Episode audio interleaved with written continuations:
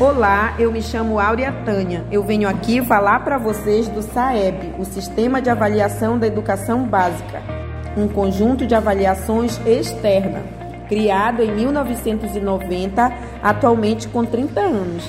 Em 2017, tornou-se obrigatória para as escolas públicas e facultativo para as particulares.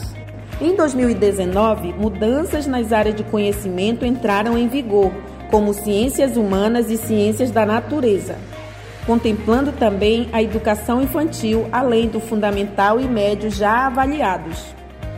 Neste ano de 2021, os alunos do segundo ano do Fundamental também serão avaliados a partir do segundo semestre.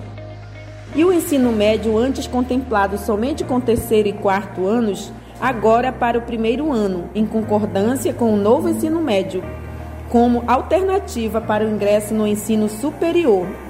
Desta forma, o SAEB se torna o que vem sendo chamado de Enem seriado. Fiquem ligados!